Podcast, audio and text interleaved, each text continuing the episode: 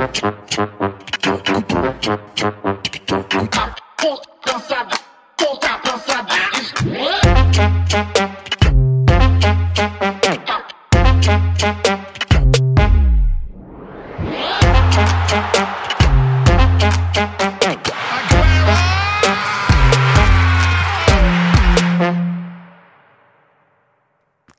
ikke, fordi det er slut. Smil, fordi det skete. Sådan skrev Dr. Seuss. Og hold da op, der er meget at smile over efter denne VM-slutrunde, som i går fik en noget nær eventyrlig afslutning, da Lionel Messi og Argentina kunne løfte VM-trofæet for første gang siden 1986. Det blev til 172 mål fordelt over 64 kampe, 23 tildelte straffespark, to selvmål og seks røde kort. Ja, dette VM har været fyldt med overraskelser, skuffelser, nye bekendtskaber og masser af farvel.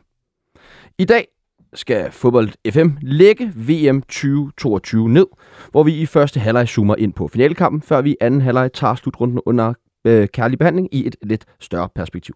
Mit navn er som altid Sebastian Pibels, og produceren af programmet hedder Kasper Damgaard Christensen.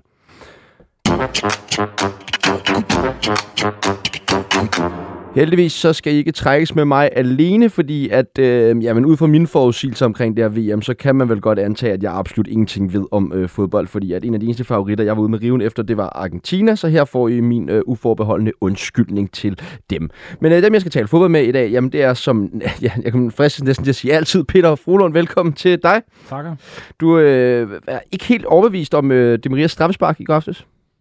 Nej, jeg, jeg synes, det er svært at se berøringen, før at han øh, er faldet, og han så bliver ramt, når han ligger ned. Det må jeg, det må jeg ærligt sige. Men, men øh, noget, der er fedt ved Twitter, det er, at øh, det er utroligt, så mange mennesker kan se, når man læser, som øh, ved, hvordan øh, ben lander, når man falder og sådan noget, og hvad der kan lade sig gøre og ikke kan lade sig gøre. Det, det, er, det er der utrolig mange eksperter på, men, øh, men det er dømt, og jeg synes jo, at han dømte en, øh, en rigtig god kamp, og hvis vi kan diskutere straffet, så meget som det er blevet gjort, så, øh, så viser det, hvor svært det er, om han skal dømme eller ej. Så, så, så fin beslutning, øh, hvis han mener det. Jeg havde bare svært ved at se det det er sjovt, du lige siger det med dommerne. Jeg ved ikke, om vi kommer til at gå mere ind på det. Det kan godt være. Men ellers, jeg, jeg synes egentlig, at dommerniveauet har været ret højt under slutrunden hele vejen igennem. Jeg synes, det har været okay. Jeg synes, at der har været nogen, øh, der, der, der tydeligvis ikke skal være der, men sådan er det til alle VM. Det, man kan diskutere, synes jeg, det er linjen. Altså, der er blevet tilladt utrolig meget. Øh, men det virker jo til at være noget, de har aftalt. Men ellers er jeg enig. Altså, standarden har været, har været fin så skal vi byde velkommen til en anden usual suspect, fristes man til at sige, at det er dig, Allan Hvid, som er sportsjournalist og stifter af sportsmediet Cambo, som har taget turen hele vejen fra Aarhus til København igen i dag. Yes. Var det her en af de bedste VM-finaler, du har overvejet? Ja, det var da den bedste, fordi den havde det hele. Den havde anti-helte og helte, og den havde seks mål, og Jamen, og du vidste ikke, hvad der kom til at ske. Altså, vi sad øh, en hel del i familien og så den sammen, øh, og tænkte, okay, men, altså, det kommer aldrig til at ske, at Frankrig kommer tilbage. Og det sagde vi nok en 4-5 gange fra øh, starten af anden halvleg, og så lige pludselig så er der en scoring, og så, ja, så ændrer det jo fodboldkampe, som man siger, ikke? Og det må man jo sige, det gjorde det. Altså, jeg synes, den havde det hele, og så kan man sige, øh, ender Messi også med at få sit verdensmesterskab, så det kunne jo ikke være skrevet pænere. Og øh, det er ligeledes i forhold til sidste program blevet til genvalg til den tidligere professionelle fodboldspiller og nuværende akademitræner Max Strudal. Velkommen til. Tusind tak, Sebastian. Var øh, den her VM-finale sådan, den perfekte eventyrsfortælling, også hvis man tænker på hele den her Lionel Messi-historie, som fik en eller anden form for afslutning? Ingen tvivl om det. Altså, jeg synes, vi fik det hele i den her finale. Vi kan sige, at de har næsten taget det bedste ud af alle de foregående finaler med straffespark og forlænget spilletid og det hele. Ikke? Så øh, det er jo det bedste af det bedste, vi fik her. Det er jo en kæmpe øh, promovering, den bedste promovering, fodbolden kan få sådan en finale her, synes jeg jo, for alle, der så den selvfølgelig.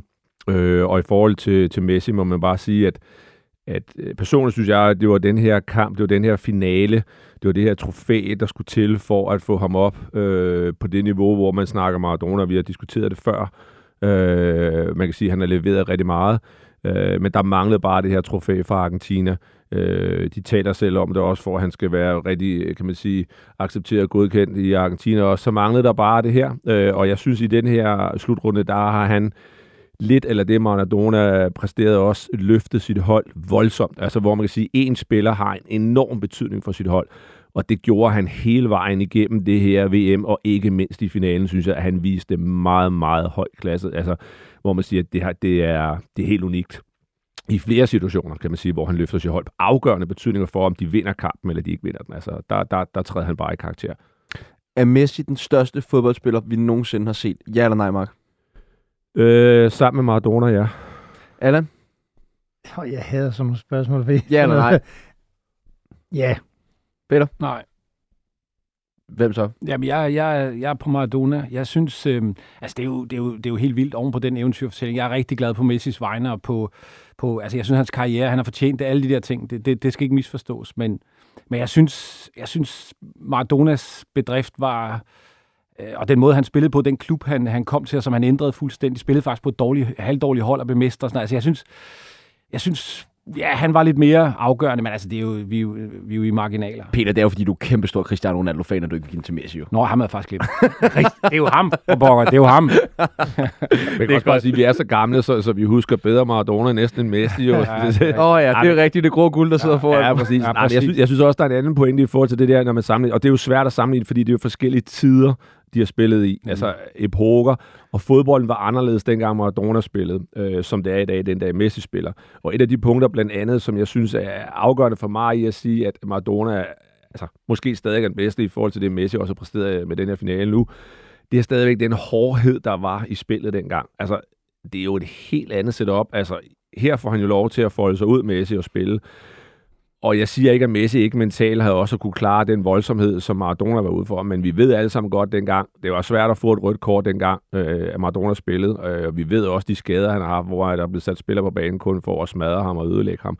Øh, altså, på baggrund af det blev der spillet med en helt, helt anden voldsomhed i spillet dengang, øh, som ikke blev straffet, som det gør den dag i dag. Og det betyder altså også, at man som spiller får lov til at udfolde sig øh, bedre i dag. Ikke? Så det er et punkt, øh, men så kan man sige, at spillet går hurtigere i dag, end det gjorde dengang, og det er jo til Messis. Så jeg synes bare, at den her finale er med til at gøre, at han kommer op øh, og sidder og spiser til bords med Maradona på et eller andet tidspunkt oppe i himlen deroppe, tror jeg sammen. Men det er derfor, man ikke skal diskutere sådan noget, fordi jeg, Ja. jeg er jo ikke øh, uenig med Mark i, at det var meget hårdt dengang. Øh, Der var ikke bare Men som et eksempel, og der, der var virkelig hårdt spil. Men det går også markant hurtigere i dag. Præcis. Altså det Messi, han kan lave med en fodbold under det pres, øh, det er helt vanvittigt, synes jeg. Så, men det, er- jeg mener... det er en evig diskussion, Ja, og vi skal er- faktisk det er vi en skal slet ikke tage den det er diskussion nu. Det, Ja. ja, men det skal man nemlig huske, fordi det er jo, altså det synes jeg nemlig også, det er to kæmpe, kæmpe, kæmpe spillere i hver sin tid. Øhm, Ja. Maradona er bedst. Slut. Nå. Det er godt. du, du, du, Øh, du. Allan, øh, lad os starte hos dig. Skulderklap og takling. Øh, Hvad for et skulderklap har du med i dag? Jeg har simpelthen lavet et skulderklap, som, øh, fordi jeg, jeg sad og øh, fandt, tænkte over, hvad fanden er det egentlig, der er sådan, det ville være Messi, man skulle give det store skulderklap til, eller du ved, men jeg har valgt at give mit skulderklap til ham, øh, franskmanden, der hedder Kolo Muani, som jeg synes, øh, men åbenbaring er det ikke, men jeg, han har gjort indtryk på mig, og jeg synes, i går kommer han ind efter 41 minutter og bliver bedt af det charme om at gå ind og gøre en forskel, og så 30 sekunder efter, så flæsker han øh, Argentinas venstre bak øh, i en bodycheck. Og øh, han har noget energi og noget, øh, hvad hedder sådan noget, i, øh, agerighed. Han, han, du kan se ilden i øjnene på ham, og han har jo en kæmpe, kæmpe, kæmpe chance til sidst, som, som vi også har snakket snakkede om lige før. Det er jo egentlig meget godt afsluttet. Øh, altså, så jeg, jeg synes, han har, øh, og der, jeg kunne nævne rigtig, rigtig mange spillere, der har gjort det godt, men for mig, der er han helt klart en spændende spiller at følge, og jeg tror, ham og, og Mbappé på hold sammen øh, for Frankrig fremrettet, det ser sgu okay ud. Og men, øh, og jeg, jeg, han var en af de få spillere, som der har været, og man blev vendt mange gange som en af de her unge talenter i den her slutrunde, som jeg faktisk ikke kendte til inden. Mm. Øh, fordi selvfølgelig er der jo sådan som Bellingham og øh, Ramos fra Benfica, eller Enzo Fernandes eller sådan noget. Men dem, dem kendte jeg godt til Ja. øh, i forvejen, men aldrig hørt om ham mere, øh, som spiller i Frankfurt. Han spiller i Frankfurt, han er, han er, nu sad jeg lige og tjekket på det også, han har lavet fem mål og ni assist i 14 Bundesliga-kampe, han har scoret to mål i seks Champions League-kampe, ikke? Og så synes jeg jo, det han har, øh, når han er kommet ind nu her, det er jo alt det, som det danske landshold manglede faktisk i virkeligheden, ikke? Altså det der med sådan at være, være virkelig øh, pågående og øh, aggressiv i sin øh, spillestil, og så samtidig være enormt god teknisk. Øh, og, og det der sådan... Øh, Altså, jeg, jeg kan ikke huske, om det var her, jeg hørte det for et par uger siden i, i det her program også her, hvor man ligesom snakker om det her, jo, jo yngre du er, jo nemmere er det måske at gå ind og spille frit til en slutrunde, hvis du spiller på et hold, der er lidt øh, under pres og sådan ting, fordi du har så meget selv at vinde. Det synes jeg, man kunne se på ham. Altså, han havde alt at vinde ved at komme ind og spille for det franske landshold. Det kunne jeg bare godt lide. Mark, skulderklap. Ja, altså, jeg synes, der er mange ting. Vi kunne tage de tre M'er. Vi kan bare sige Messi, Mbappé og Modric. Altså, går jo en ting. Øh, Kroatien, igen bronze, så lille land. Imponerende. Altså, det må man bare tage hatten af for at løfte på, på hatten på. Øh, det er jo det, vi har drømt om for os selv, kan man sige. Øh, men jeg, jeg holder mig alligevel til det, vi også var lidt inde på, hvor jeg synes, dommerne har gjort det godt. Jeg synes også, dommeren i, i finalen her var god. Jeg synes, han lagde en relativt frisk linje. Altså, øh, jeg er ikke i tvivl om, at havde det været en dansk dommer, så har der været uddelt flere gule kort, og måske endda også røde kort. Han, han, han tillod det lige til grænsen, men det er jo det her, der er så men vigtigt at have den følelse som dommer, og have den her balancegang, fordi det er en finale, og det er noget helt unikt. Og i stedet for at gå ind og skal stemple ind som dommer og vise sig frem, øh, og ødelægge en finale ved at vise en eller to ud, og der er et hold, der pludselig skal spille i undertøj, så lader han dem spille og markere over for dem tidligt. Hallo, pas nu på hinanden og de her ting. Men han lader dem spille med friskhed. Der er nogle en gange, hvor han skulle have givet gode kort, øh, blandt andet på Kingsman og sådan noget. Der er også nogle gange, hvor han skulle lige have lavet spillet.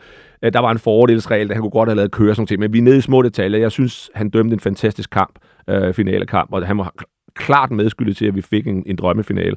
Og jeg synes også, at dommerne generelt har været okay under hele VM'et. Hvor, hvor meget, Mark, egentlig sådan helt generelt, hvor stor en rolle spiller en dommer i at få sådan en finale til at blive den kamp, som, som det for eksempel blev i går? Jamen, ja, det spiller en, en kæmpe rolle. Altså, vi, vi ved jo alle sammen her omkring både at der er bare de der dommer, der tror, det er dem, der skal være i midtpunkt, der skal stemme ind fra starten af og tage hele den der øh, hele spotlightet øh, og ødelægge kampen inden ved at netop at dømme den i stykker med gule kort og røde kort, øh, eller, eller omvendt, det slet ikke gør noget. Men, men her er der en rigtig god balance.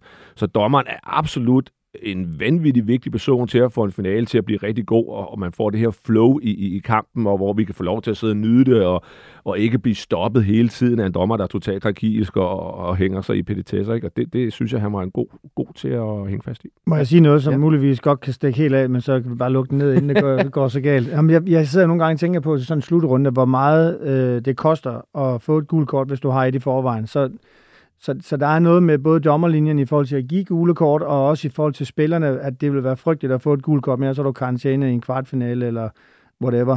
Hvor man kan sige, at ligaerne, der øh, kan du så få x antal gule kort, indtil du har point nok, og så får du karantæne.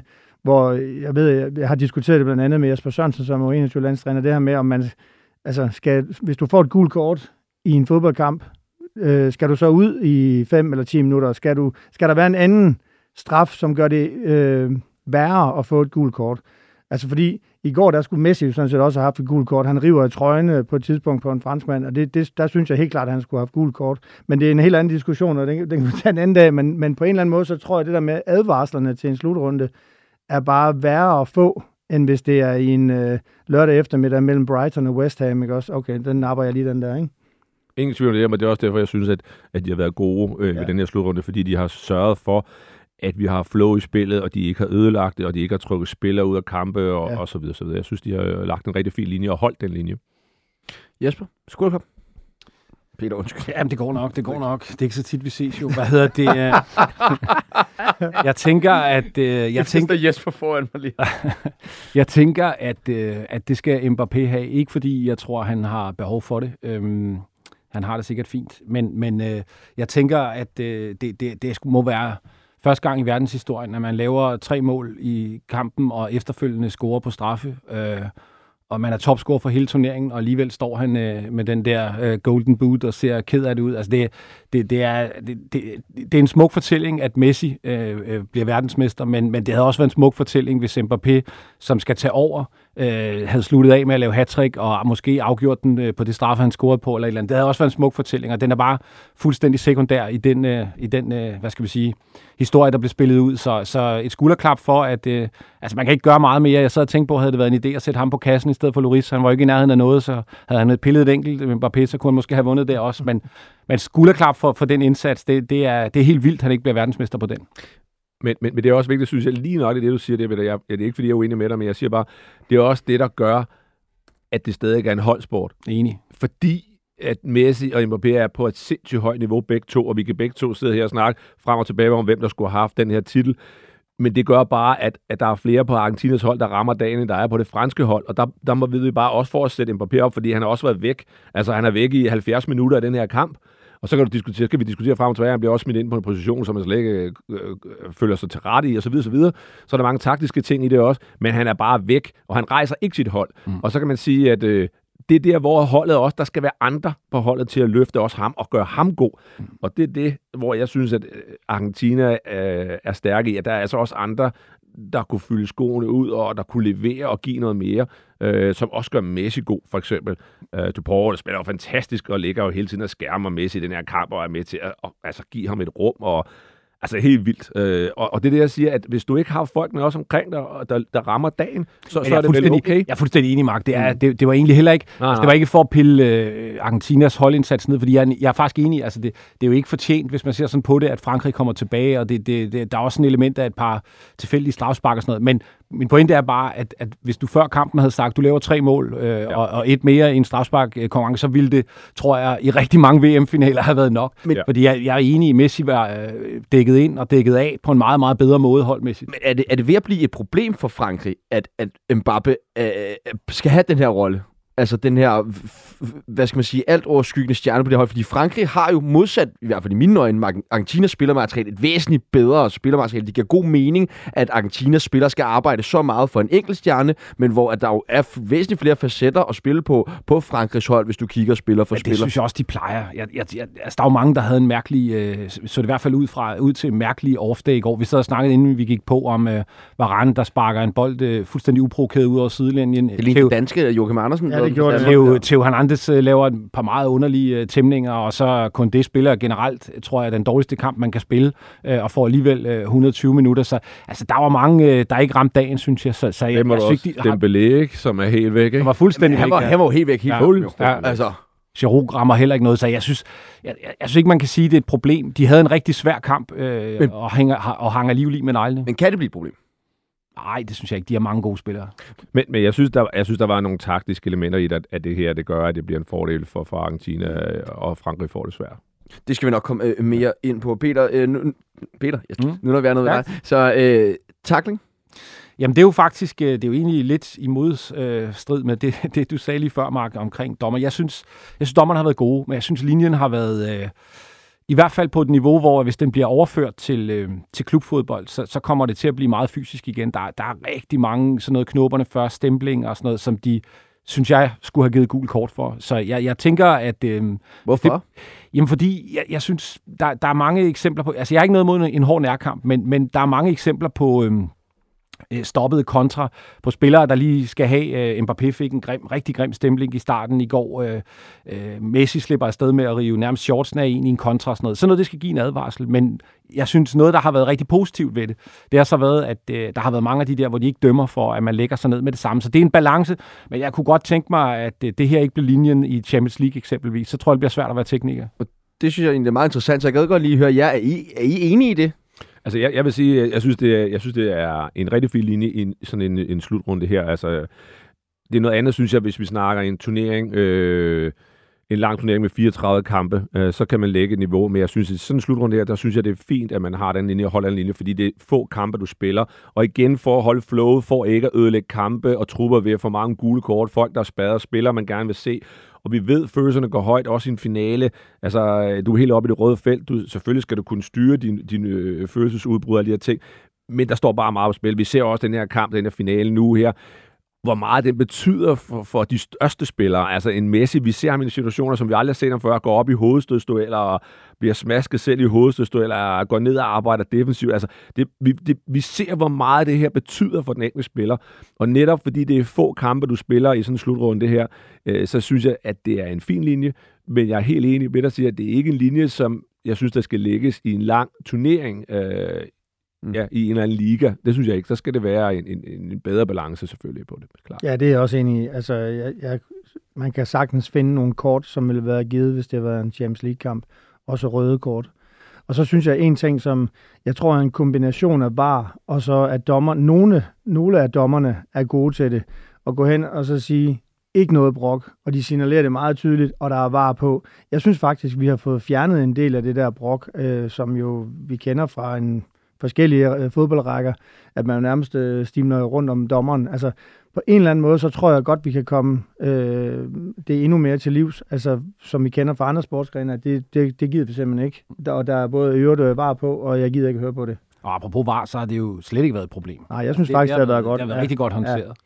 Også, også de der semi-automated offside, offsides, ikke? de er ja. kommet ret hurtigt, og jeg synes egentlig, det har fungeret også. Ja, lige præcis. Allan, øh, en tak. Ja, jeg har simpelthen samlet sammen i fire uger til at øh, nu kommer den. give FIFA yes! en øh, kæmpe svinetakling. Øh, Nå, du synes... På alle måder elendigt øh, håndteret af FIFA i flere år tilbage. På alle måder, også under slutrunden. Jeg brækker mig over, at han skal have en kåbe på i aftes, da han skal øh, til at løfte øh, VM-trofæet af emiren fra Katar. Altså, hvad fanden sker der? Undskyld mig udtrykket. Øh, Altså, det er Messi, der ja, står i den mest... Det, det værste var, at han også var på vej med på scenen nu. Han var slet ikke til at få væk fra Messi, ham Emiren der, der han stod efter, og Infantino, der stod... Det er den mest ikoniske fodboldtrøje, øh, Argentinas tier. Ja og så skal han til at løfte verdensmester, og så skal han lige have en kåbe på, øh, sådan han lige kan ligne en eller anden. Og bare lige for at smide en vinkel ind. Prøv lige at tænke, hvad Adidas tænker. Ja, Jamen, det er simpelthen... de største moments, ja. der er overhovedet ja. i Messis Det kan jeg slet ikke have. Han så... står i en Adidas, ja. og så tager han den der på. Jeg tænkte bare, der må sidde en dernede og tænke, ja. hvad for noget? Ja. Og, så, og, så, og så slog det mig også, øh, da så jeg tænkte om, jamen, det bliver det. Øh, da Infantino siger, I'm a migrant worker, ikke? Altså, når man tænker tilbage på det, det er faktisk først nu, jeg sådan rigtig bliver kvalm over det. Han er jo alt andet end det. Altså, det, så det er alt ved FIFA, der på en eller anden måde, synes jeg bare efterlader et rigtig træls indtryk. Jeg, jeg vil dog, personligt så synes jeg, at der måske er en lille positiv ting at tage med ved den der kappe. Det er om, øh, om 15-20 år, når man kigger på det billede af Argentina, der har vundet, og man kommer over til at snakke om den her VM-finale, jeg ved ikke hvor mange år, så vil der ikke kun stå det tilbage, at det var Argentina, der vandt, men der vil man også blive mindet om hele det her politiske spil og ting, der har været at snakke omkring det med Katar, fordi den her kåbe, ikoniske øh, mm. mellemøstlige klæde er midt i det billede der. Men det er en sindssygt god pointe, fordi på en eller anden måde, så det der, den kåbe kommer til at blive symbolet på, hvor tydeligt det blev, at fodbolden er i stykker. Det er jeg enig i. Altså, og det, det vil man huske det var mange... sportswashing, det der. Ja, det, er det, det, er det så tydeligt ja. sportswashing, som det overhovedet kan være. Og lige så ærgerligt, som det er for alle argentinerne, Messi og ikke mindst Adidas, altså lige så fedt synes, ja, fedt, synes jeg, det er jo, at man, man ikke glemmer det, fordi at jeg havde da glemt alt om alle de ting i går, da bolden ligesom rullede, og kampen stod 3-3, hvilket også er fantastisk, også siger enormt meget jo om, hvad, hvad fodbolden kan, og, og jeg synes, det var rart, at man godt kunne lægge alle de ting væk, når man nu endelig sad og så kampene, men jeg synes jo stadig også, at det bør jo ikke være forgæves, alle de samtaler og diskussioner, som har været øh, omkring det. Mark, takling? Ja, men altså, det er jo, det er jo lidt i forlængelse af det, vi er inde, på her. Altså, sportswashing, altså, det er jo selvfølgelig for, at, at, at det skal huskes, øh, det her VM, at det er i Katar. Altså, det er jo ophøjet til noget øh, royalt næsten noget at få sådan en kappe på, og det er jo igen for, at ja, sportswashing, så vi snakker om, at gøre Katar uforglemmelig og give dem et ekstra boost dernede. Det er jo til at brække sig over, og i forlængelse af det, er det jo også hele den her seance, netop som vi har været inde på her med, med overrækkelsen af pokaler og medaljer, som man næsten ikke kunne holde ud at se på, fordi vi snakker om, at politik skal holdes ude af sport, og for mig var det ikke anden politik øh, at vise sig frem og glamour. Øh, en ting er Infantino, han kan jo næsten ikke slippe pokalen og give den til Messi og skal stå der hele tiden. Ikke? Men det samme er det også med Macron. Altså, han skal jo hele tiden stå ja. omfavn Mbappé. Ja, det var og man også kan se, Mbappé overhovedet ikke har lyst til at stå ved ham. Det altså, så han så bare akavet ud. Det så så akavet ud, man var ved at brække sig ja. over det. Ja. Og det er igen, og vi ved jo alle sammen godt, at i 2010, vi ved, at Frankrig havde en kæmpe finger med i spillet, at måde det her VM røg ned til Katar. Så det her, det er jo også bare igen ah, man kan næsten ikke holde det ud. Men, altså, det er så gennemskueligt men, og åbenlyst, at man kan slet ikke holde det ud. Men jeg håber, det for mit vedkommende igen, jeg kan jo ikke sidde og tale på alle vejen, men jeg håber, at det lukker munden på dem, der siger, at, at man ikke kan blande sport og politik sammen, fordi det var bare så tydeligt, at det er bare blandet sammen nu, og man er nødt til at tage stilling til det, uanset hvor lidt man vil som, som fodboldmand, så lever vi nu bare i en virkelighed, hvor man er nødt til at tage stilling til, til politik og fodbold øh, som en enhed. Og kan vi ikke sådan tørt konstatere, at øh, kritisk dialog, det skulle lige underkanten. Jeg, jeg synes ikke, øh, jeg, jeg, jeg har en lille smule svært ved at se øh, omkring det her VM, og da det sluttede i går, hvor, hvor, ja, hvor har det sat der er bare ikke nogen, der har taget en kritisk dialog, nej, så vi, vi kan ikke engang sige, om det nej, her... Det, det, kan selvfølgelig, det kan selvfølgelig være det der. Der er jo seriøst ikke nogen, der har tur. Nå, men, nå, det er jo sjovt nok, for vi har også diskuteret det før, at det er det samme med vores eget forbund. Altså det har vi også diskuteret før, altså den der manglende kommunikationsstrategi omkring det her issue, ja. som det har været. Og det er altså ikke, det er altså siden 2010, vi har været klar om det her, og alligevel kan man tage ned til Katar og ikke være afklaret med, hvad er vores egen strategi og kommunikationsstrategi her. Vi sejlede jo rundt, og vi var alle sammen utilfredse. Hvad er det, vi gjorde? Og nu tager vi ned og gør en forskel. Vi gjorde ikke nogen forskel. Vi var rent til grin. Mm. Øh, fordi der netop øh, kommunikativt ikke var nogen øh, strategi, der var ikke nogen øh, retning, der var ikke nogen linje. Vel, så al, alene os selv som lille land, vi var ikke afklaret med vores ting, vel? Vi napper lige lynhurtigt også et par skulderklap og taklinger fra lytterne. Jesper McBride havde nemlig skrevet skulderklap til Messi, magikeren fra Rosario, for at træde ud af Diego skygge, for at løfte sit hold frem til trofæet og for at sætte tyk streg under sin egen plads i fodboldhistorien. Skulderklap for Claus Eberhard Møller. Skulderklap til Scaloni sætter fuldstændig det champs skakmat i første halvleg på taktikbrættet. Fremragende gameplan, som virkelig gav en fremragende halvleg. PS ekstra skulderklap til dommeren. Fremragende præstation af ham.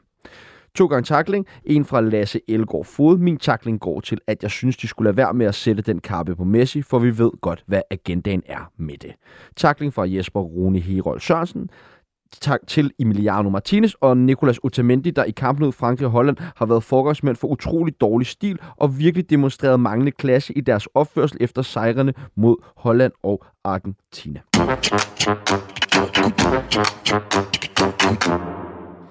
3-3 blev den i ordinær spilletid, inden det blev afgjort på straffespark. Men var Argentina øh, den mest fortjente vinder set på det spilmæssige af den her finale, Island?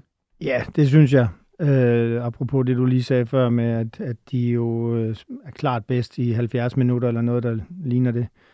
Jeg synes, de øh, kommer fantastisk godt ud til kampen. De har fat i bolden øh, stort set øh, efter 7-8 minutter, så er de fast i bolden, øh, fat i bolden resten af første halvleg. Jeg synes, øh, jeg er helt enig i også det, der blev sagt tidligere, at Messi øh, for mig er en leder. Øh, han taber godt nok bolden med et af de franske mål, men, men han er den leder, som han måske ikke ville have været for nogle år tilbage. Øh, og jeg synes, det argentinske hold er, er meget komplet. Jeg er fuldstændig enig i det, Paul. Han er også på mit hold, og øh, jeg synes i det hele taget også øh, Romero i går, øh, som jeg ellers ikke altid har øh, været sådan helt pjattet med, spiller en fantastisk god kamp i går. Så jeg synes, overall er det fortjent, men man kan selvfølgelig sige, hvis øh, det, det er den samme kliché, man altid kommer tilbage til, fortjent, ikke fortjent, altså havde Frankrig vundet, så havde det jo også været det vildeste comeback, og hvis du kom fra Frankrig, så ville du bare øh, stadigvæk rende rundt med en flaske rødvin i hånden under øh, triumfbuen, ikke? Så, så, så, så, men altså, jeg synes, når man kigger tilbage på den kamp der, øh, så synes jeg, at det er øh, Argentina, der er en fortjent vinder. Mark, hvad er det, Argentina lykkes med i de her 75-80 minutter er det måske næsten endda før Mbappe han får øh, scoret Frankrigs første mål. Hvad, hvad er det sådan taktisk, de lykkes med Argentina? Fordi det var jo et helt andet hold, end vi har vi ellers set i de andre kampe. Ja, præcis. Altså det første og fremmest, så synes jeg, det er jo genialt, at, at de går over i en 4-3-3 øh, og matcher øh, Frankrig på den måde. Og øh, de går jo op, øh, på den måde Frankrig også spiller og ligger næsten fire øh, op foran, øh, fordi Griezmann også rykker op på, på sidste linje. Ikke? Det vil sige, at de styrer fuldstændig midtbanen. Og de tre gutter derinde, de arbejder sindssygt hårdt. Altså, De Ball og Fernandes og Mark Allister. altså voldsomt stærkt. Øh, og totalt aggressivt, går højt i presset, og øh, har et kæmpe rum at spille i derinde. Øh, og det kan de slet ikke øh, altså stille noget op imod øh, franskmændene, øh, og har svært ved. De bygger op med seks, altså har utrolig svært ved at spille sig frem til noget. Og øh, ja, som man kan sige, den taktiske øh, disposition der med at gå over og spille 4-3-3, ligge stærkt på midtbanen, se det, at de kan over, altså matche den midtbane og smadre den midtbane, som de gjorde der, øh, det, det var altafgørende. Og det er jo at gå ind og tage fat i kampen, også med det samme med at være på bolden og dominerende på bolden, men også frække og stærke i deres presspil. Altså det, det gjorde jo bare, at de styrede den kamp fra starten af. Og den eneste grund til, som jeg ser det, at Frankrig de kommer ind i den kamp, det er jo igen fordi, at, at og det ved jeg ikke, om det ligger i, i den argentinske kan man sige, deres egenskaber, de skal jo bare lide lidt, for at de får lov til at vinde noget, fordi de går, trækker sig lidt igen, de stiller sig lidt ned, øh, de tænker, okay, 2-0, og nu nærmer vi os de 80. 20 minutter, og ja, det er hjemme og sådan noget, men de, de, de, de stiller sig lidt ned, i stedet for at blive ved med at tage fat i kampen, øh, og styre og kontrollere kampen på bolden også. Øh, så tror jeg også, at de havde, havde lukket øh, kampen måske tidligere med, med 3-0. Øh, men det er jo så det, der sker i fodbold, det er det, vi ved, at, at så får de det her øh, strafspark, og lige pludselig så er der ild i kampen igen, og de får troen på det. Ikke? Men, men de styrer fuldstændig begivenhederne, og, og, og så kan man diskutere, er, er det Frankrig, som er, er helt ude ja. af deres normale, fordi vi ved, at der er nogle af spillerne, der har været påvirket af virus, altså Varane har vi snakket om, Giroud, og nogle af dem har været syge, og alle de her ting. Så der er mange, altså gidsninger, vi, vi kun kan gisne om og sådan nogle ting, men, men generelt set synes jeg bare, rent taktisk, der er det, der er det, der er det klart Argentina, der åbner den her kamp øh, fantastisk på den øh, strategi, de lægger sig fra starten på. Men, men, men hvad er det så, der, lad os prøve at dig, Peter, hvad, hvad, hvad er det så, der går galt for Frankrig? Altså, for der må være et eller andet, der går galt for det her Franco-hold i forhold til, at det kan lykkes så godt for Argentina. Jamen, jeg tror simpelthen, øh, jeg tror, den øh, aggressivitet, de kommer med, argentinerne, det, det, det, altså jeg ved godt, de har sikkert talt alt igennem, men de virkede ikke til at være klar til at have en plan for, hvordan de skulle spille sig ud af det. Og så synes jeg faktisk, at efterhånden som første halvleg, øh, hvad hedder det, bliver længere og længere, han er sagt, vi kommer længere ind i den, så er det som om, at de her problemer, de har, sætter sig til noget usikkerhed, som gør, at de laver utrolig mange tekniske fejl. Minder faktisk lidt om, om vores egen indsats øh, imod Australien i perioder. Altså det her med, at, at selv de simple ting bliver pludselig svært. Og jeg tror simpelthen, det handler om, at den aggressivitet, øh, argentinerne kom med, det, det havde man simpelthen ikke... Øh, ja, et modtræk mod, og var ikke, øh, hvad hedder det, hvad skal man sige, i stand til i starten at spille sig ud, og så forplanter det sig, for det så virkelig mærkeligt ud. Altså vi så øh, øh, en spiller, jeg faktisk har øh, blandt øh, dem, man kunne udtage til turneringens øh, hold, altså Theo Hernandez lignede, jeg ved ikke hvad, øh, i sin boldomgang, og Jørgen Griezmann, som, som jeg ser mange medier i dag, øh, synes er en af de bedste øh, under hele turneringen, havde virkelig svært ved at finde sine fødder, fordi presset øh, på ham var, var anderledes, end han var vant til, og det, og det tror jeg, det giver noget usikkerhed, og derfor synes jeg også, altså, øh, som Mark siger, altså fantastisk taktisk af Argentina. Men lige så godt det er at lægge sådan ud, lige så dumt, synes jeg, hvis jeg må sige det på den måde, er det at stoppe med at spille. Altså, vi sad og jokede lidt med hjemme ved mig, om Niels Frederiksen havde ringet til Argentinas træner og sagt, hey, du er foran, du skal begynde at spille defensivt. Fordi sådan, det, det, det, jeg har set mange af de der kampe på Brøndby Stadion, hvor man stopper med at spille, og det ender altid galt, især fordi hele turneringen har vist, at Argentinas defensiv jo ikke er fuldstændig dirkefri. De har lukket en del mål ind, så, så øhm, så altså, jeg tror, Frankrigs problemer, for at vende tilbage til de spørgsmål, det bunder i en rigtig god, øh, hvad hedder det, argentinsk taktik, øh, ført an af det hårde, hårde, høje pres, så længe de spiller. Allan, hvordan synes du, at Frankrig greb øh, Messi an i den her kamp? Fordi jeg sad egentlig og startede med at prøve at kigge efter, hvad, hvad, hvad gør de med Messi og sådan noget der, men synes ikke, at jeg sådan lagde mærke til en mandsopdækning, eller Nej. synes vi ikke ret meget plads egentlig? jeg synes ikke, de griber det jo ret godt an, og jeg synes, jeg er helt enig i det, der er blevet sagt nu her. Altså, der mangler simpelthen noget øh, energi og noget vildskab i det franske spil, fordi det var lige nøjagtigt det, du så Argentina komme ud med, ikke? Øh, De Paul, øh, McAllister, øh, de kom bare ud med det der hissige pres. Du har Alvarez, øh, som jo simpelthen løber og løber og løber. Altså, så, så det, de bragte ind i kampen med Argentina, det gjorde, at de faktisk ret hurtigt vandt bolden tilbage hele tiden, og så var de gode til at holde fast i den. Så, så Frankrig kom jo til at løbe øh, og løbe og løbe efter bolden, øh, og det er det jo ikke øh, det, de er skabt til. Så, så jeg synes, de greb den helt forkert an med ikke at komme ud med den samme energi og det samme, øh, hvad skal man sige, øh, øh, iver for at sætte sig på kampen. Og så kan man sige, det kan man jo så måske blive overrumlet af, eller et eller andet, men så må man finde tilbage til det, og der må ikke gå 70 minutter. Og så er det, at han skifter ud efter 40 minutter, og det synes jeg faktisk var meget befriende, fordi det, det er jo alt andet lige det, der skal til. Ja, og meget er typisk det champ, ikke? Altså, han, meget. han gør det her i, i 40. minut, en mand, som brugte en udskiftning i kampen mod England, for eksempel, mm. ikke? Undskyld, Mark. Nå, men jeg vil bare lige tilføje, at, at altså, jeg tror ikke, at, at de sådan set havde tænkt, at, at de ikke skulle gøre noget ved Messi. Altså, Rabiot, som jeg synes har ellers har spillet et rigtig, rigtig fint VM for Frankrig, er, der er jo ingen tvivl om, at det var ham, der skulle have, have større bevågenhed på Messi, men han var jo også en af dem, der var bleg altså, i den her kamp, altså slet ikke op til det, de foregående kampe. Og igen kan man kun give sådan om, hvorfor øh, var der ikke den power og energi på ham, og øh, var det noget sygdomsmæssigt, eller simpelthen fordi, at de starter så stærkt, øh, argentinerne. Og man kan sige, 2-0-målet er jo også mere til at dræbe Frankrig yderligere. Og der er det, vi jo så kommer til den her udskiftning, som man laver det champ.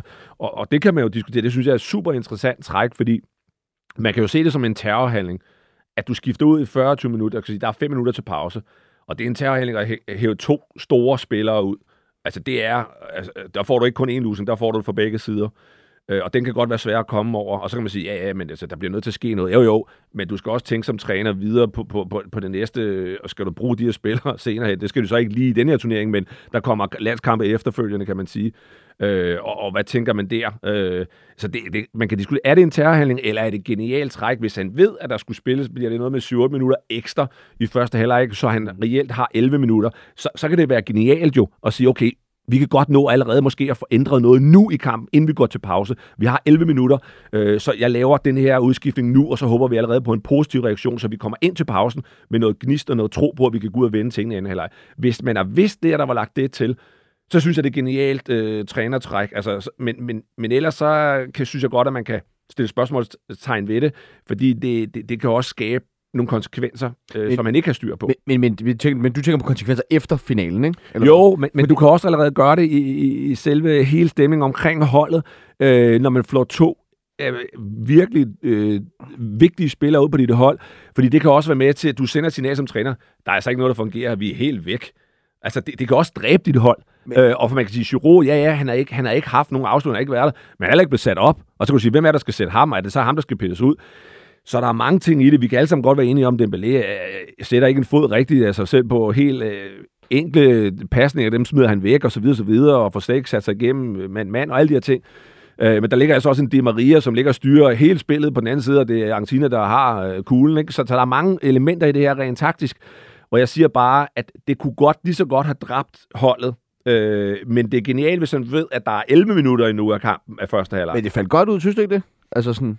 Det ved jeg ikke. Det synes jeg ikke, det gør, fordi jeg synes stadigvæk ikke, at de kommer godt ud til anden halvleg. Det synes jeg ikke, det gør. Altså, så jeg synes ikke, at der kommer en super god reaktion øh, på den her udskiftning, som man laver der. Og, igen kan vi diskutere, er det en terrorhandling, eller er det genialt, fordi han ved, at der er 11 minutter, han håber på en ændring, han skal gøre noget. Men, men jeg synes ikke, at de kommer ud til anden halvleg, hvor man siger, wow, nu, nu er den der, nu er de tilbage. Nej, det er de faktisk ikke. Altså, men, der går stadig men, længere tid. Jeg, jeg, jeg, jeg er sådan set enig, men jeg synes, altså det, jeg så tænkt på, at øh, jeg, jeg tror to ting. Det ene, han var bange for, om det kun stod 0-2 i pausen. Altså, jeg, jeg tror simpelthen, han var bange for at indkassere det tredje mål, som jo dræber Bestemt. fuldstændig. Øh, så jeg tror, han skifter ud, fordi han tænker, nu sætter vi nogen ind, blandt andet, øh, øh, hvad hedder det, vores øh, unge ven op foran, som, øh, som løber hurtigt og stærk, og som, som fylder lidt mere og bevæger sig, og som kan presse lidt, øh, så, så vi får noget, noget, hvad skal vi sige, noget energi, og måske også, og det var så punkt to, for øh, noget, argentinerne skal tænke lidt over, fordi den periode, hvor han skifter ud, altså der er, jeg, jeg tror stadig, Frankrig har en XG på 0,0 på det tidspunkt, der har ikke været skud hverken på kassen eller ved siden af, så jeg tror også, han har tænkt, at synes ikke, vi gør et eller andet, der gør, at de skal beskæftige beskæftige sig lidt med, med, med hvad vi har, så, så, bliver det, så bliver det lang tid, øh, at vi skal forsvare os. Så kommer de der minutter igen, Mark, fordi en ting er de fem minutter, men der er jo også de der otte, så det, eller syv eller seks, eller hvad det var. Men altså, der var en... en jeg tror, det bliver 11 minutter ja, 11 minutter i alt. Det er jo, det er jo meget. De kan jo sagtens ja, indkassere det tredje mål. Så jeg tror simpelthen ikke, han tør vente til pausen med at, at sende øh, det her signal. Og så, så er jeg fuldstændig enig i det, du siger. Altså, det kan gå begge veje, og det var heller ikke en, en u, hvad hedder sådan noget. Øh, altså, det var ikke en succes uden, øh, uden øh, nogen som helst forbehold. Der var masser af, af ting, der skulle forbedres, men jeg synes alligevel, at, altså se fra, fra min øh, sofa derhjemme i bagsværet, der synes jeg, det var, det var smart og klogt og, og vigtigt af ham at få, forsøge at få sit hold i gang, for det kunne sagtens have lignet en, en 0-3 eller værre ved pausen. Og den, den, øh, den tror jeg ikke, de havde øh, kommet tilbage fra. Men, men det er en kæmpe gambling, og jeg tænker, de har meget at snakke om i flyveren hjem. Ja, bestemt. Og igen, det, det, hele falder jo på det her med, ved han, at der er de ekstra tillægsminutter, så, så synes jeg, Enig. fint nok, så kører nu på sig. Men hvis der kun er fire... vide det? Ja, præcis. Men det ved vi ikke, om der har været inde og spørge fjerdommer. Det ved man ikke, om de, om de får den information af fjerdommer, eller de har fået det et andet sted fra. Men, men ved han det, så, så kan jeg godt sætte mig ind i det. Men hvis der kun er 3-4 minutter tilbage af første halvleg, så kan man sige, så kunne han lige så godt have ventet, og så overrasket argentinerne med at lave to-tre to, mand ind for, for anden halvleg, og, og hvor de så bliver overrasket over det til start, så de ikke kan forberede sig på det. Så, så igen siger jeg, at det, for mig er det et tidsmæssigt spørgsmål, det her om, om det er genialt, eller det er tæt på en katastrofe. Men man altså. kan også sige, at når han skifter så tidligt ud, så er det også lidt det samme som at erkende, at han har lavet en kæmpe fejl. Altså, fordi det, det er sjældent et rigtig godt tegn, når træneren skal skifte ud efter 40 minutter, eller det, der svarer til 35 Men er det ikke meget fedt, at han skal gøre det? Jo, det synes jeg også. Jeg synes også, det så skal de også rettes hurtigst muligt. Altså. Yes, og jeg kan godt forstå, at han vil have noget fart ind, og noget, noget mere vildskab. Det er vel også svært at forudse, at Dembele går ind og spiller så vanvittigt dårlig en kamp. Ja, men der synes jeg, der er jeg helt enig med Mark i, at altså, Di Maria, var jo helt flyvende i går også. Altså, det, så det tak var... fordi du nævner ham, ja. hvor du knytte nogle flere ord på De Marias præstation i går. Jo, Måske altså, hvorfor han er så skidegod i den kamp. Ja, han var øh, god til at, at holde fast i bolden i går. Han var udfordrende, han var livlig. Øh, der var ingen tvivl om, at det her, det var øh, det, som han måske ser som kulminationen på hans karriere. Det, det synes jeg, man kunne se på ham. Øh, så jeg synes, at... Og det er han skåret til 2-0, eller hvad? det var han da okay tilfreds med. Ja. Men øh, hvad hedder det? En vild afslutning. ja, ja. Fuldstændig vanvittigt. Men jeg synes, man i det hele taget kunne se, at det argentinske hold var meget mere øh, sat op til det her øh, offensivt. Og det var jo ikke kun Messi, det var nemlig også Di Maria. Øh, og jeg synes, at øh, McAllister, altså når han igen og igen og igen kan formå at både være stærk defensivt, altså positionere sig rigtigt, løbe og løbe og løbe, og så stadigvæk, når de får bolden, også være en, en uh, offensiv uh, kvalitet.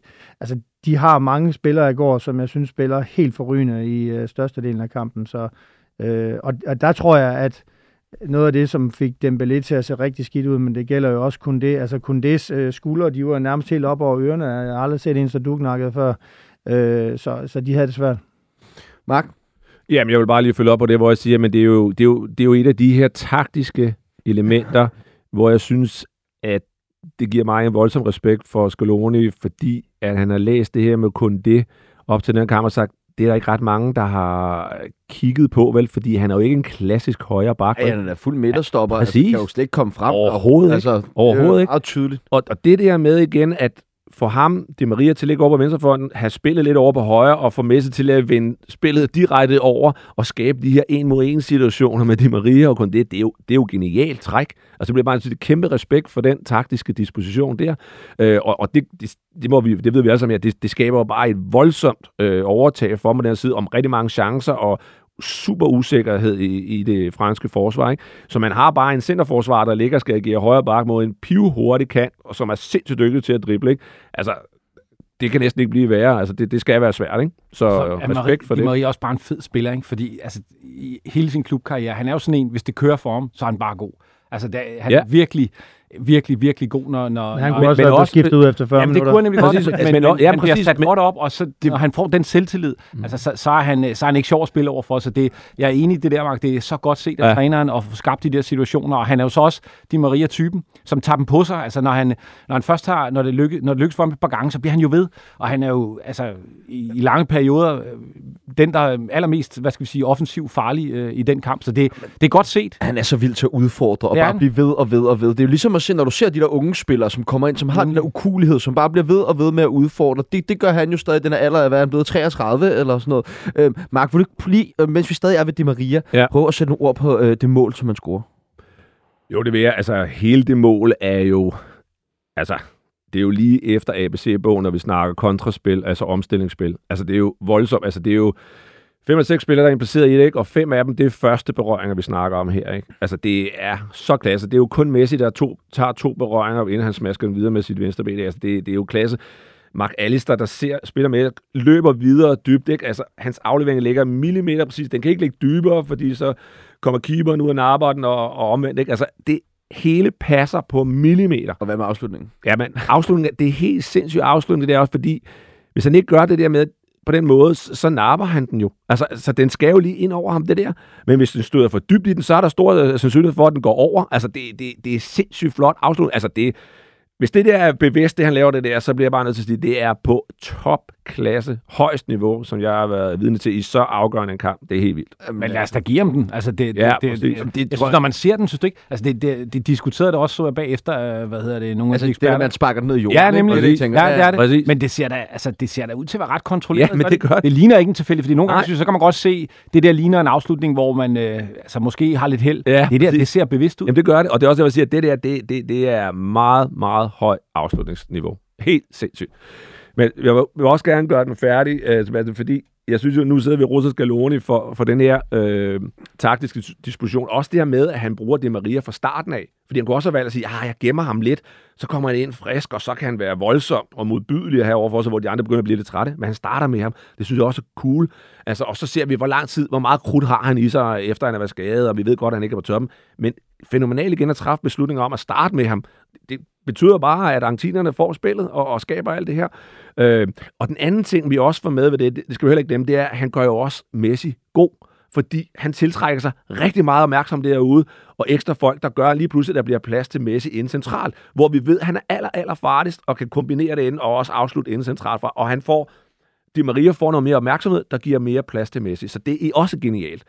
Hvis vi så skal vente om at sige lidt på, på Scaloni, så er det jo en katastrofe, synes jeg, øh, indskiftning her laver af Hakuno, eller Hakuna, efterfølgende at lægge ham derud, som er skal, skal erstatte Di Maria. Altså, vi får jo slet ikke det samme ud af Hakuna. Han er slet ikke på det der niveau, så der kunne jeg altså godt have tænkt mig at se noget andet end det der. Men altså, lige så genialt det er med Di Maria. De har jo ikke andet. Nej, De har nej, ikke men, men, men, det, men, det virker, Altså. men det, jeg mener med det, Sebastian, det er bare, man spiller jo videre, som om, at det her, det er bare en... Øh, altså direkte udskiftning med det samme, De Maria og Kuna ind, og så, så er det det samme, og det er det jo ikke. Altså, vi har en helt anden type spiller, og der tænker jeg, så bliver du igen nødt taktisk til at ændre måske nogle ting på nogle positioner, eller lave nogle andre og sige, ah nej, øh, Aguna, du kommer ind for at sikre os mere defensivt og, og stå mere kompakt, øh, netop defensivt, og det er der, vi skal bruge dig. Men han spiller jo, han, han får, man kan se på den måde, han, han agerer fremadrettet spillet, i, i spillet, at han er næsten fået at vide, du skal gøre det samme som det Maria. Det kan han bare ikke, vel? Og vi får slet ikke det samme ud af det, og det, og det betyder jo noget for, for Argentines øh, offensive spil,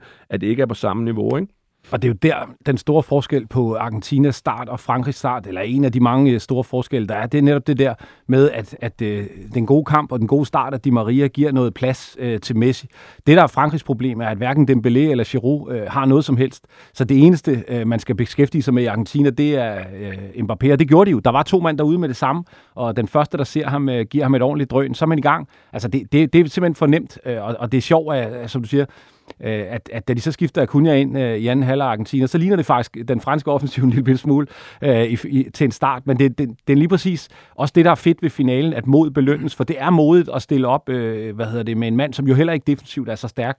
Øh, der, der har de andre, øh, hvad hedder det, eller der forsøgt Frankrig lidt mere tilbageholdende og en lidt mere konservativ stil, og der er det jo fedt at se, at den med at sætte en ekstra mand ind og sige ind og udfordre, at det faktisk er den, der giver, der giver point. Allan, Hvordan har vi det med Emiliano Martinez? Jamen, øh, der er man vel lidt splittet, tænker jeg. Du, jeg, jeg går ud fra, at du tænker på både hans øh, Jamen, lad, os starte med, lad os starte med hans aktioner i kampen. Så Jamen, kan vi måske tage noget af det andet bagefter. Jeg synes, han har spillet en helt forrygende BM-slutrunde. Det må jeg sige. Den redning, han laver øh, med 30 sekunder igen, på det Moani. er en sindssyg redning. Den, den, den er jo lige så meget værd som alle målene til sammen. Altså, fordi det er ikke bare en fodparade. Han er ude med strakt ben, og det er helt nede. Altså, det er faktisk meget godt afsluttet. Den, den, den, den, det er faktisk meget godt afsluttet. Er det ikke det? jeg, synes, jeg er uenig. Jamen, jeg, du... synes, jeg synes helt ja. klart, det er en fantastisk redning, men jeg synes ikke, afslutningen er fantastisk. Nej, men det er, ikke, det er jo heller ikke nogen dårlig afslutning, tænker jeg. Han, han får, den hopper en gang, som jeg lige husker det, ikke? Og så sparker han Og så sparker han. Og han er jo helt ude med strakt ben. Mm. Jeg synes, uanset hvad, så er det i hvert fald en vanvittig redning. Ja. Øh, og jeg synes, han har stået godt. Jeg synes også, hans overskud ved straffespark øh, helt generelt, og hans udstråling helt generelt har været øh, eksemplarisk. Og så er det klart, så har han en anden side også, som ikke er så sympatisk. Hvad, hvad, hvad, hvad tænker du på? Er det der, man kan, for eksempel kaster bolden væk i forhold til Chouamini, eller er det sådan en god øh, ja, psyke, når man gør sådan Ja, det og så øh, Mbappé. Nu ved jeg så godt, at han var henne med Mbappé også inde på banen og trøste ham og sådan ting, men, men derfor er det jo næsten endnu mere øh, badass, og så gå ned i omklædningsrummet og synge, synge, som de gjorde. Og han har også mod Holland og sådan ting. Altså, jeg, jeg synes, han... Så, altså, der er ingen grund til at trække den helt derud. Jeg synes faktisk, det er okay. Altså, det tror jeg også, vi snakker om lige inden. Hvad der sker på banen i de 90 minutter, det synes jeg jo sådan set, er, altså, det er jo som Rinus Michels siger, ikke? det er krig. Øh, fodbold er krig, ikke? Så, så når det gælder om at vinde, så må man gøre det, der skal til på banen, øh, og så må du have format bagefter. Det synes jeg egentlig, det kræver. Mark? Ja, men altså bare at følge op på det, altså man kan sige, det er jo en af de der situationer, hvor han sparker bolden væk ved det strafspark, hvor blandt andet man godt have givet et gult kort. Det kunne du godt have gjort, for om lige at markere. Mm. Men det, vi har stadig fairness og fair play, og det her, det, det, det, det er ikke godt nok. Øh, og så kan vi enige om, at alle tre gælder for at ødelægge noget, noget mentalt og sådan nogle ting, og distrahere og sådan noget, men, men det kunne sagtens have givet et gult kort stadigvæk. Det kunne man godt have markeret. Øh, det synes jeg er den ene ting. Men jeg synes også, at han har en mærkelig, og det kan også være, at det er mig, der ser det andet, men jeg synes også, at han har en mærkelig gestikulering, da han får den, den gyldne handske efter. Nej, så, synes du det? jeg, synes, jeg synes, der er lidt mærkelig attitude ja. der, hvor jeg tænker, men altså, jeg bliver nødt til at sige, jeg har i hele mit liv aldrig nogensinde, jo, jeg har oplevet én keeper, hvor jeg tænker, fuldstændig rolig normal fyr. Ellers har jeg aldrig oplevet nogen keeper, som har været fuldstændig normale. Det har jeg ikke. De har altid været meget. Altså, jeg vil sige, lige den der med pokalen, hvor han illuderede, at det skulle være hans erigerede lem. Ja. Altså, der var jeg flad og grin. Jeg synes, det var så... Altså, jeg, så, så bare, jeg, så bare, jeg så bare ansigtet på ham i ja, lige præcis. han kiggede godt nok mærkeligt, vil jeg sige. Det var faktisk noget, det var faktisk det sjoveste ved det hele. Det var hans ansigtsudtryk. Man kunne bare sige, det var sådan... What? Ja, hvad sker der her? men, men jeg havde det så lidt, det er hans trofæ. Han ja, har vundet ja, ja. det. Det er jeres trofæ, hvis I vil gøre noget andet med det. Altså. Jeg tror, han er okay sjov øh, bagefter. Jeg tror, han har, det tror han, jeg, han, han, han, har, han har ligget i, i førerfeltet på hele den nattefest. Jeg tror, han er en fed, en fed type at være på hold med. Det tror jeg bestemt også. uh, en, som uh, der havde det nemmere over for uh, Martinez end andre, det var Mbappé skal vi, jeg ved godt, vi har været meget inde på sådan lidt all around med ham, men hvis vi måske skal dykke lidt ned i nogle af de ting, som han gør rigtigt i den her kamp, efter han kommer ind i den efter 80 minutter, fordi der er ingen tvivl om, at han var, var fuldstændig væk. Men, men Han, øh, først så scorer han jo på det her øh, øh, straffespark, og så øh, scorer han jo det her helt fantastiske flugtermål. Mark, vil du prøve at, at fortælle os lidt om, hvad det ligesom kræver at, at score på sådan en flugter der?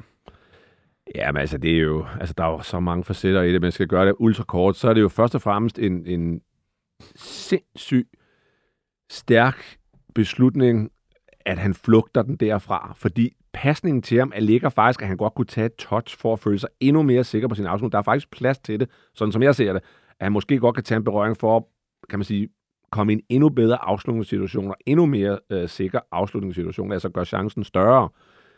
Men han er jo bare så afklaret og så sikker og spiller med den selvtillid, som jo kendetegner ham. Han er slet ikke, han er slet ikke øh, i tvivl om, at jeg sparker den bare ind. Altså, jeg ved lige, hvor den bold skal hen, og jeg ved, hvordan jeg rammer den og afslutter på den. Ikke?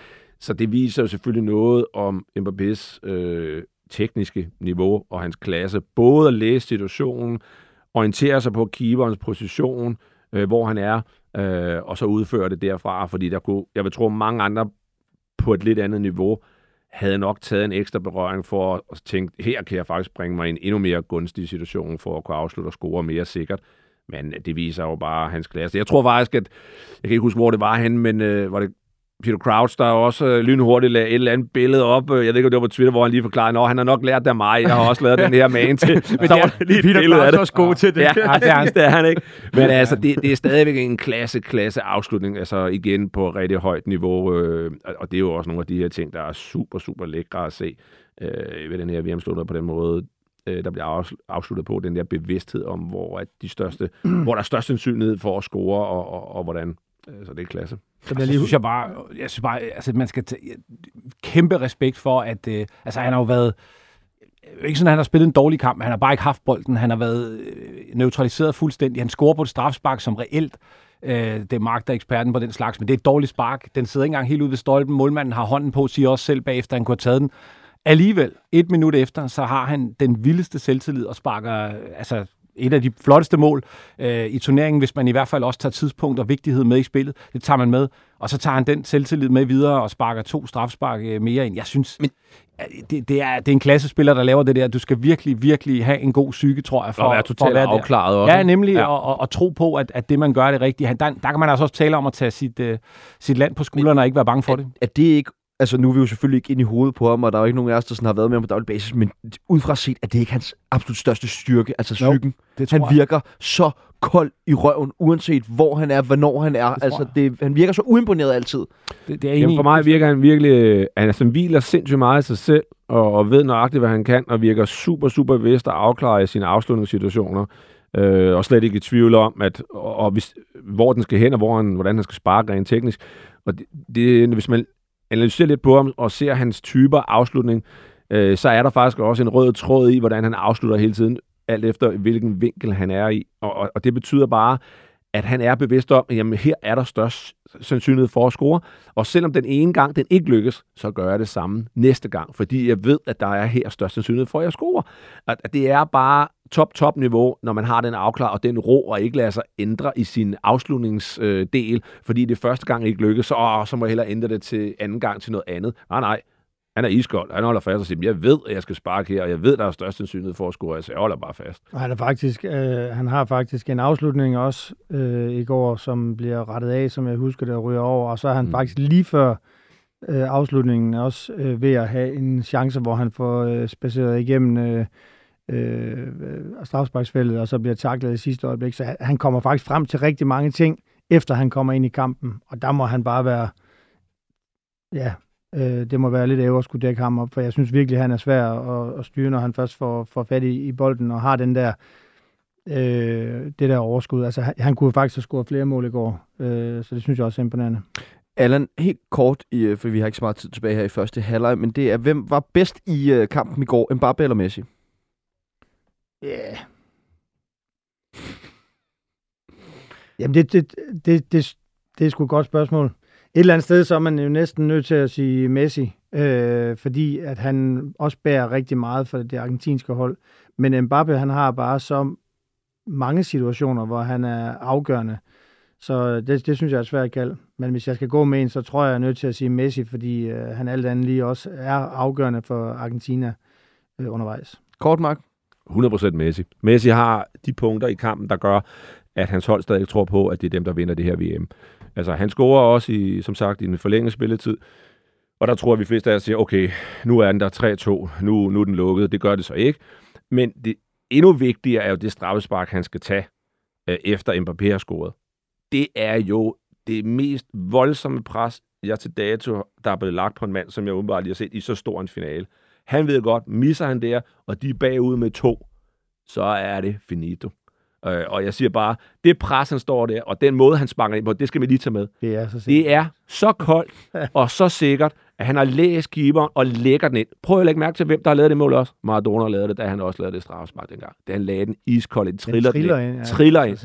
Prøv at høre, det er så koldt det der, og det betyder bare, den måde, den afklaring, den, og det coolness, han har der, det sender bare et signal til hans hold om, roligt drenge, vi vinder det her. Han løfter sit hold på afgørende tidspunkter, som er så vigtige. Peter, du får det sidste ord. Jeg vil gerne høre dig om, hvem bliver bedst? Bliver Mbappe bedre end Messi? Nej, det tror jeg ikke, han gør. Jeg synes også, at han er en lidt anden type. Jeg tror, at hvis jeg skulle sammenligne ham med nogen, så tror jeg, at vi skulle sammenligne ham med øh, den allerbedste, nemlig Ronaldo. Øh, som, øh, nej, men jeg synes, øh, jeg, jeg, jeg synes Messi, han, kan, han, han, han, han har mange flere facetter i sit spil. Jeg synes at finalen i går viser det super godt, at øh, Messi er en del af, af spillet. Han er en del af, af, af hvad skal man sige, øh, at bygge en masse ting op, og, og, og, og hvor, hvor han, synes jeg, Mbappé er, er mere lidt som Ronaldo, øh, afslutteren, den der, øh, der laver det ekstraordinære op i feltet, så, så, så tænker jeg, at Messi har, har, har større all-over impact, og jeg tror ikke, at Mbappé kan lægge det til sit spil. Det tror jeg faktisk ikke. Men, men altså, vi er stadig... Nu, nu taler vi nuancer, øh, men, men jeg, jeg tror ikke, at Messi bliver, bliver indhentet af Mbappé. Det tror jeg ikke på. Mark? Jamen, det, det er jeg enig i, og Allan siger også på et tidspunkt, at, at Messi er lidt indirekte årsag til, at de får scoret mål. Jeg tror, han, han tager bold til Kingsley Coman, ikke? Men hvorfor gør han det? Det er jo også en periode, hvor holdet er nede, og hvor Messi siger, giv mig bolden. Jeg holder fat i den her kugle. Jeg skal nok sætte spillet. Nu begynder vi at spille igen, drenge. Giv mig kuglen. Så mister han i den her situation, og det koster. Men det viser igen hans klasse og hans betydning for det her hold at sige, lige nu har vi svært, giv den til mig. Jeg skal nok styre, og jeg skal nok vise jer vejen. Så det er jo også en del af det. Øh, ja det var alt, vi nåede i første halvleg. Fodbold FM, vi er kun smule over tid, som vi jo altid gør. Vi er tilbage igen i anden halvleg, hvor vi skal tale lidt mere overordnet om VM i Katar, sætte turneringshold og gennemgå de mest mindeværdige øjeblikke og turneringens skulderklap og takling for vores gæster.